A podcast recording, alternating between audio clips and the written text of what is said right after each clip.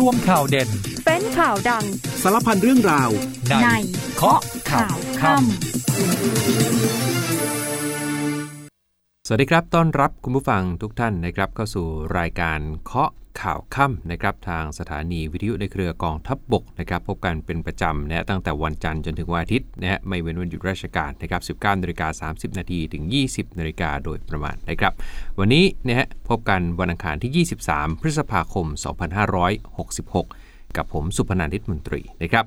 จริงๆ วันนี้ 23 เมื่อวานย้อนไป 22 เป็นวันแรกที่เข้าสู่หน้าฝนนะแต่ว่าตอนนี้บางพื้นที่ของไทยเนี่ยเจอกับปัญหาเรื่องของลมมรสุมอย่างที่พิจิตรหลังคาโดมของโรงเรียนเนินปอที่จังหวัดพิจิตรเนี่ยพังลงมา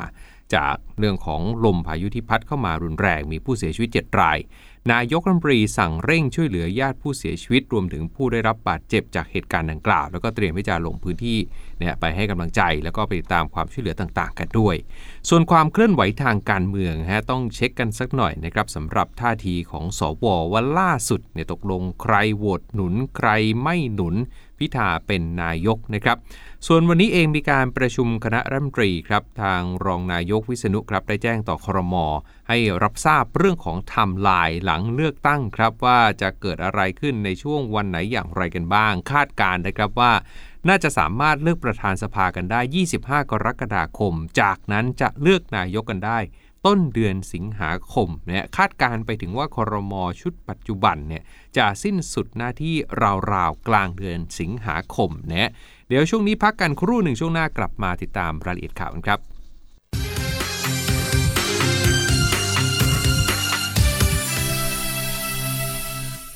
19นาฬิกา34 นาทีกลับมาเคาะข่าวค่ำกับสุพนันกันต่อนะครับ ช่วงนี้มาดูเรื่องของความคืบหน้าพายุ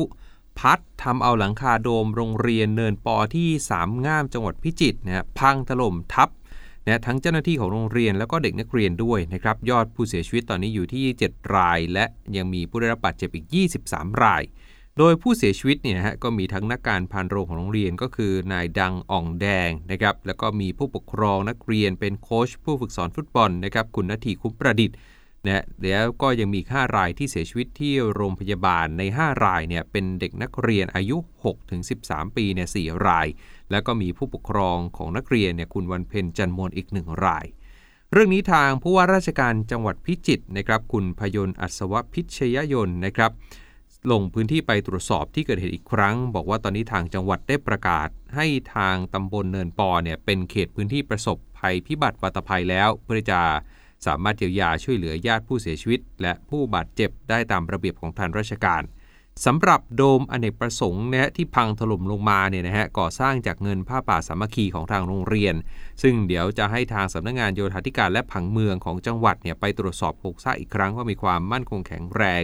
มีการก่อสร้างตามระเบียบหรือไม่อย่างไรนะครับ ขณะที่หน่วยงานนะรวมทั้งมณฑลทหารบกที่ 36 ได้จัดกำลังพลร่วมกับเจ้าหน้าที่ฝ่ายต่างๆ ในพื้นที่เข้าช่วยเหลือในการรื้อซากอาคาร รวมทั้งรื้อซากปรักหักพังบ้านเรือนของพี่น้องประชาชน ไปตัดซากต้นไม้ใหญ่ที่ถูกพายุพัดหักโค่นลงมากีดขวางเส้นทางสัญจรเนี่ยแล้วก็ไปทับบ้านเรือนของประชาชน ไปทับสายไฟด้วยนะทำเอาเนี่ยเมื่อวานเนี่ยไฟดับ เป็นบริเวณกว้างเลยสำหรับในพื้นที่ตำบลเนินป่อเนี่ยรวมทั้งมีเจ้าที่ศูนย์นะฮะตอนนี้ตั้งศูนย์รับแจ้งความเสียหายจากพี่น้องประชาชนนะฮะเบื้องต้นพบว่า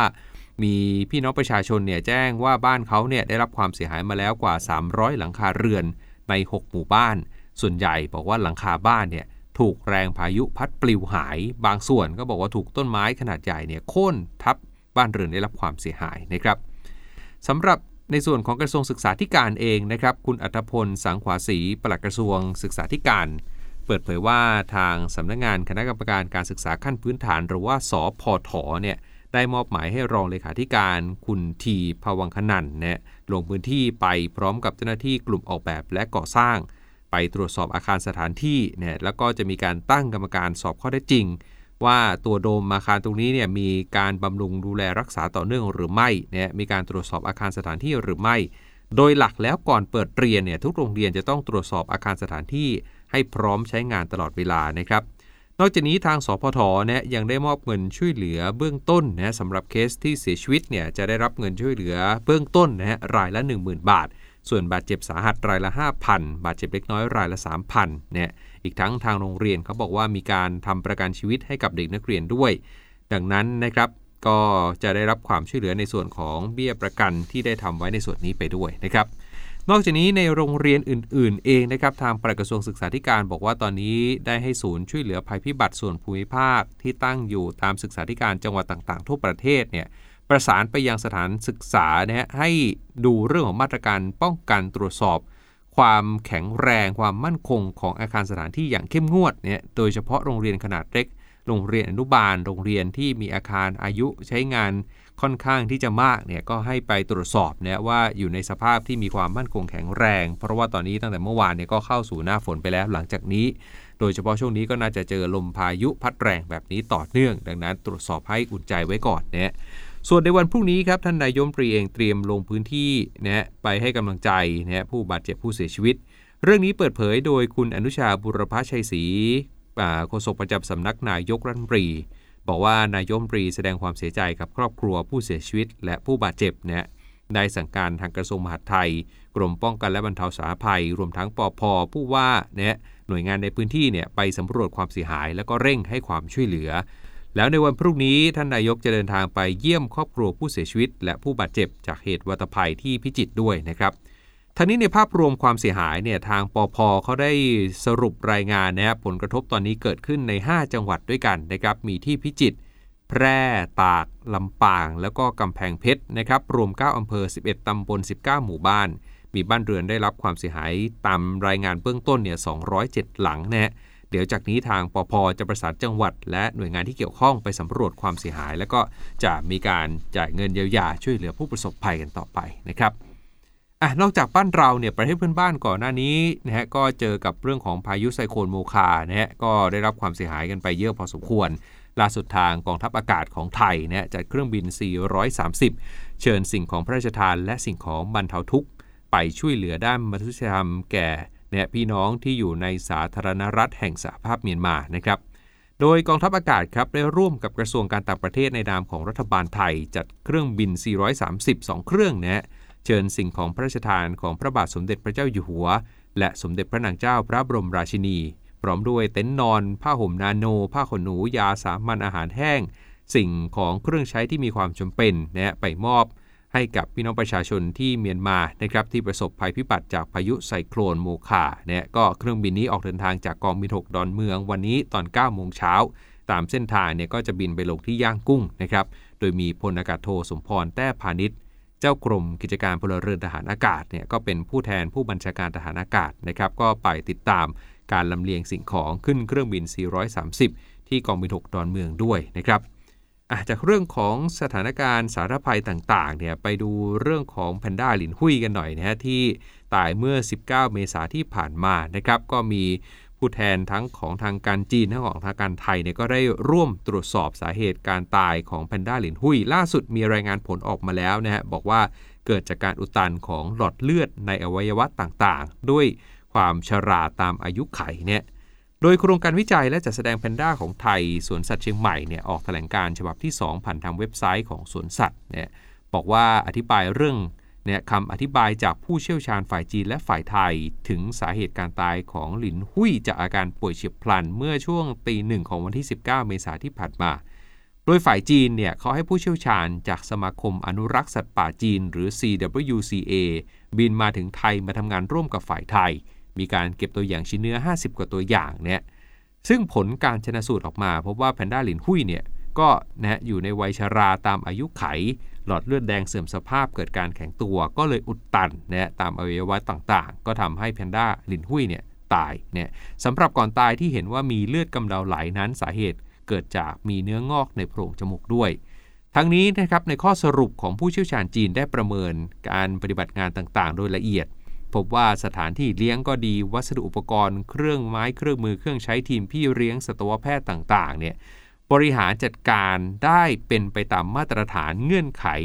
ของการเลี้ยงหมีแพนด้าและการควบคุมโรค ซึ่งเป็นความร่วมไม้ร่วมมือระหว่างทางการจีนและไทยในการวิจัยแพนด้าในทุกด้านนะก็ถือว่าเป็นไปตาม มาตรฐานนะทางการจีนก็ส่งผู้แทนของเขามาร่วมตรวจสอบในเรื่องนี้ด้วยนะเดี๋ยวปิดท้ายช่วงนี้กันด้วยภารกิจทหารนะครับ จากนั้นพักกันสักครู่ช่วงหน้ามาดูความเคลื่อนไหวทางการเมือง ต้องบอกว่าห้ามพลาดพักกันคู่เดียวครับ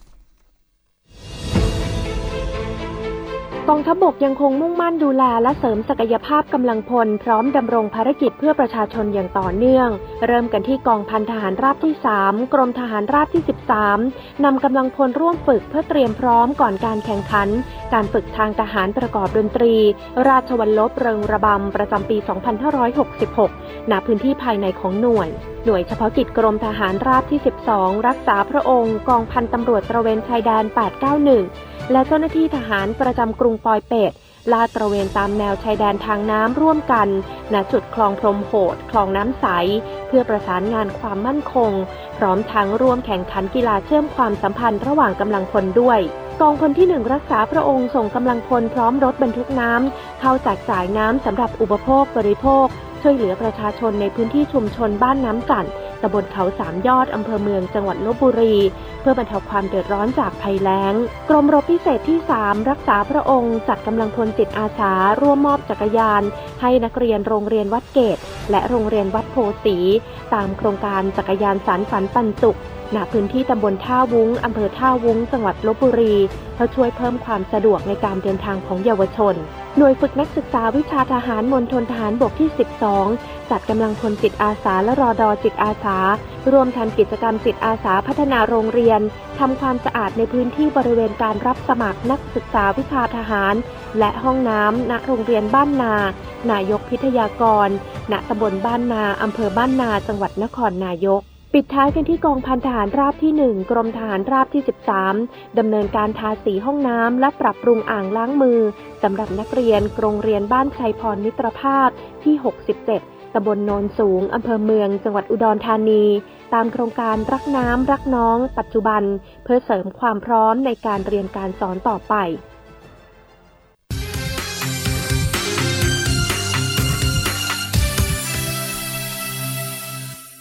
19นาฬิกา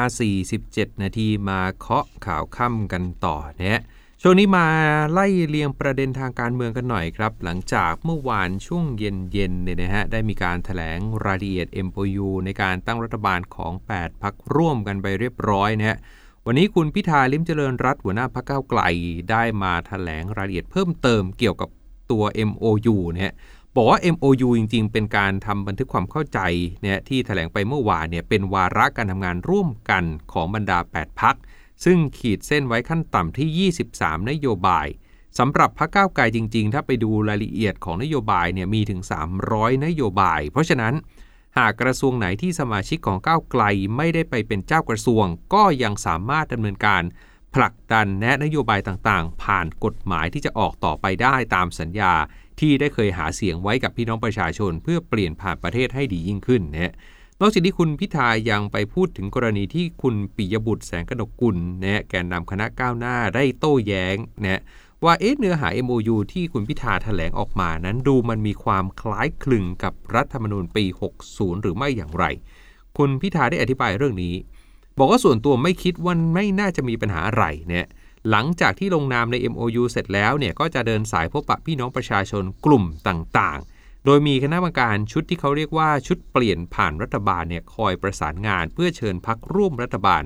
มาฟังปัญหาจากผู้ได้รับผลกระทบ แล้วไปจัดทำนโยบายเพื่อไปแถลงต่อรัฐสภาครั้งหนึ่ง แล้วก็หาคนที่รู้จริงมาบริหารกระทรวงให้เหมาะสม ซึ่งเช้าวันนี้เองก็ได้ประชุมร่วมกับทางสภาอุตสาหกรรม เพื่อหารือ ในประเด็นต่างๆ อย่างเช่นเรื่องของประเด็นค่าแรงขั้นต่ำเนี่ยยังบอกว่า ยืนยันว่าจะพยายามผลักดันค่าแรง 450 บาทให้สำเร็จตามที่ได้หาเสียงไว้ที่บอกว่าทำทันทีเมื่อได้เป็นรัฐบาล 450เนี่ยวันนี้ก็ไปหาลือกับในส่วนของสภาอุตสาหกรรม บอกว่าตรงนี้เดี๋ยวจะพยายามผลักดันเพื่อเพิ่มขีดความสามารถในการแข่งขันของประเทศ พัฒนาแรงงาน เพิ่มประสิทธิภาพของแรงงานให้กับประชาชนทุกคนอย่างเท่าเทียมต่อไป อย่างไรก็ตามคุณพิธาบอกว่าสิ่งที่น่ากังวลตอนนี้ ไม่ใช่เรื่องศักยภาพของประเทศ แต่เป็นความผันผวนทางการเมือง เพราะเท่าที่ผ่านมาเคยมีพักการเมืองที่ชนะการเลือกตั้งแต่ไม่ได้เป็นนายกรัฐมนตรี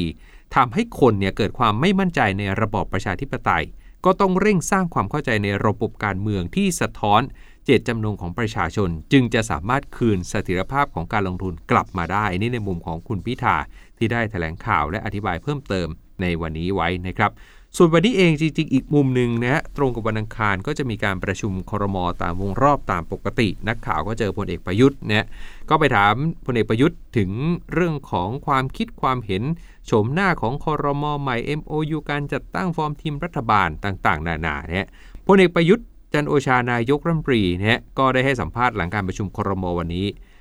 บอกว่าช่วงนี้เนี่ยอยากให้รักษาสถานการณ์ ให้ปกติมากที่สุด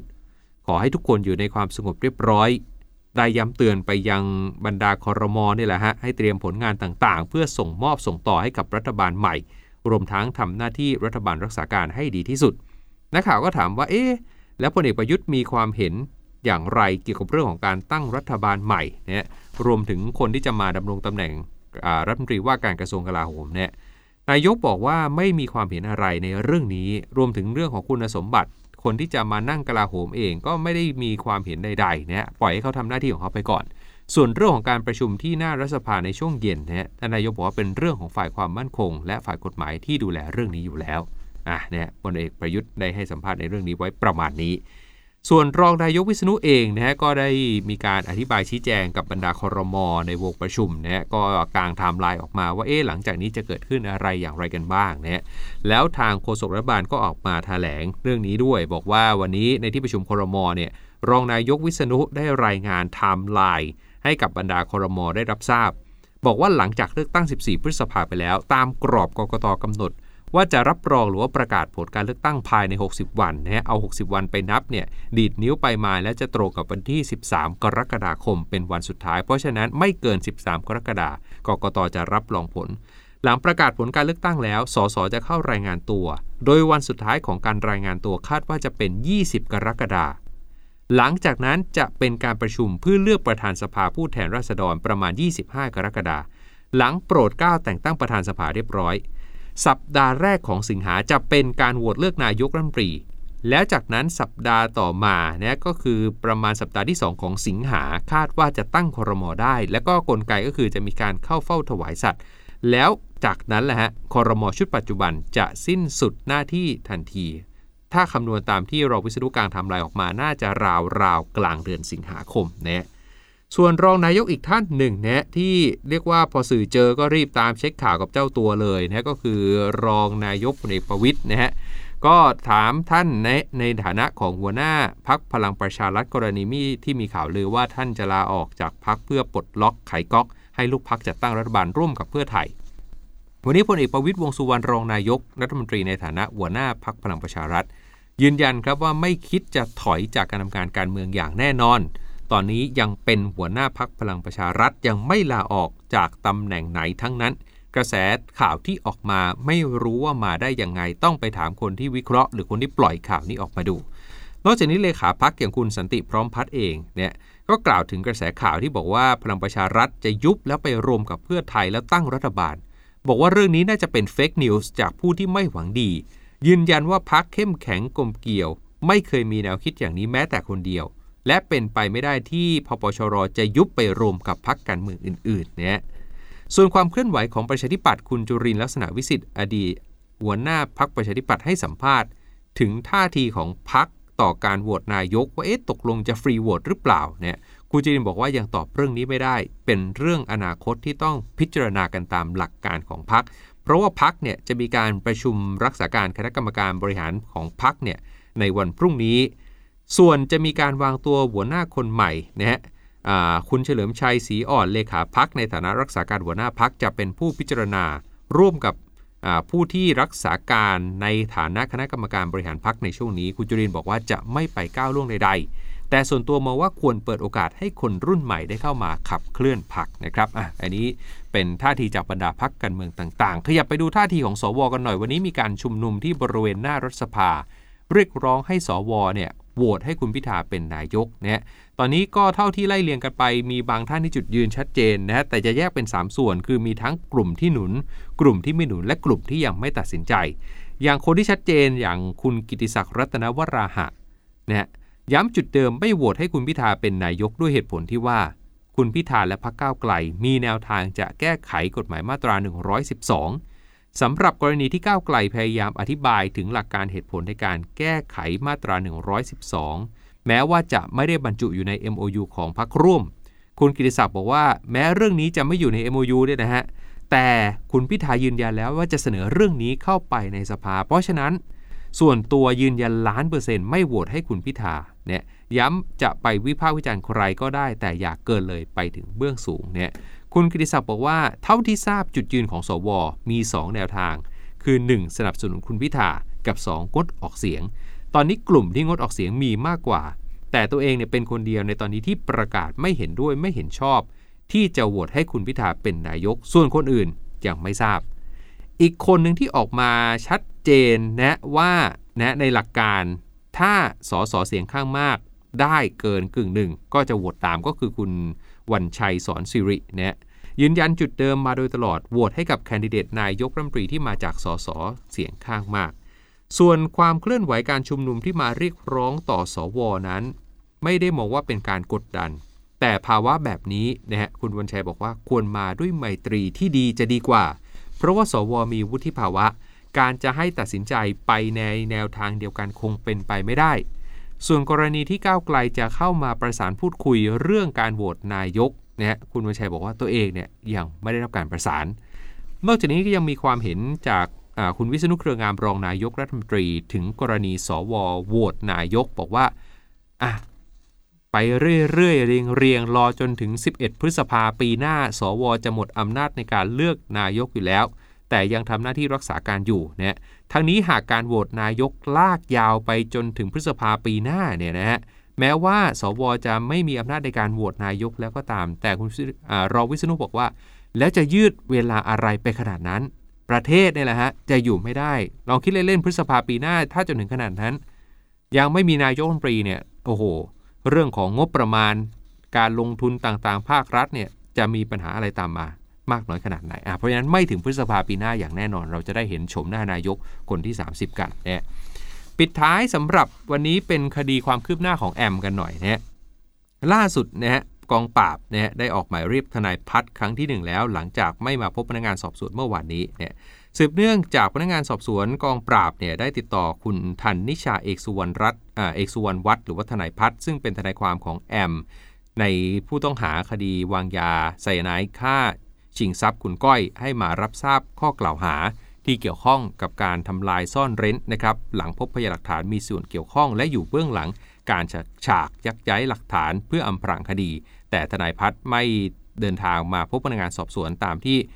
ติดต่อไว้ แล้วก็ตอนนี้ก็ยังไม่สามารถติดต่อได้นะจนถึงตอนนี้เองทนายพัฒน์ยังไม่เข้ามาพบพนักงานสอบสวน แล้วก็ไม่มีการติดต่อมาเลย พนักงานสอบสวนจึงออกหมายเรียกครั้งที่ 1 ไป ให้ทนายพัฒน์มารับทราบข้อกล่าวหา โดยนัดให้มาพบพนักงานสอบสวน สัปดาห์หน้าต้นต้นสัปดาห์ ถ้ายังไม่มาตามหมายเรียกจะออกหมายเรียกครั้งที่ 2 แล้วหากยังไม่มาอีก อาจจะต้องดำเนินการออกหมายจับ ในขั้นตอนต่อไปนะครับอะก็มีความคืบหน้าสำหรับคดีของแอมไซยไรมาฝากกันนะครับวันนี้หมดเวลาของเคาะข่าวค่ำแล้วนะครับกลับมาพบกันได้ใหม่นะครับในวันพรุ่งนี้ 19นาฬิกา30 นาทีวันนี้ผมสุพนันทิพย์มนตรีลาไปก่อนครับ สวัสดีครับ กข่าวทั้งวันให้คุณรู้ข่าวไม่ตกประเด็น ช่วงเคาะข่าวค่ำกับพิธีกรคนข่าว พบกันทุกวันจันทร์ถึงวันอาทิตย์ไม่ควรพลาด เพราะคุณจะไม่ตกข่าวที่คิดแล้วเคาะ ทุกวันส่งตรงถึงคุณ ตั้งแต่เวลา 19นาฬิกา30 นาทีถึง 20นาฬิกาโดยประมาณ ทางสถานีวิทยุในเครือกองทัพบบก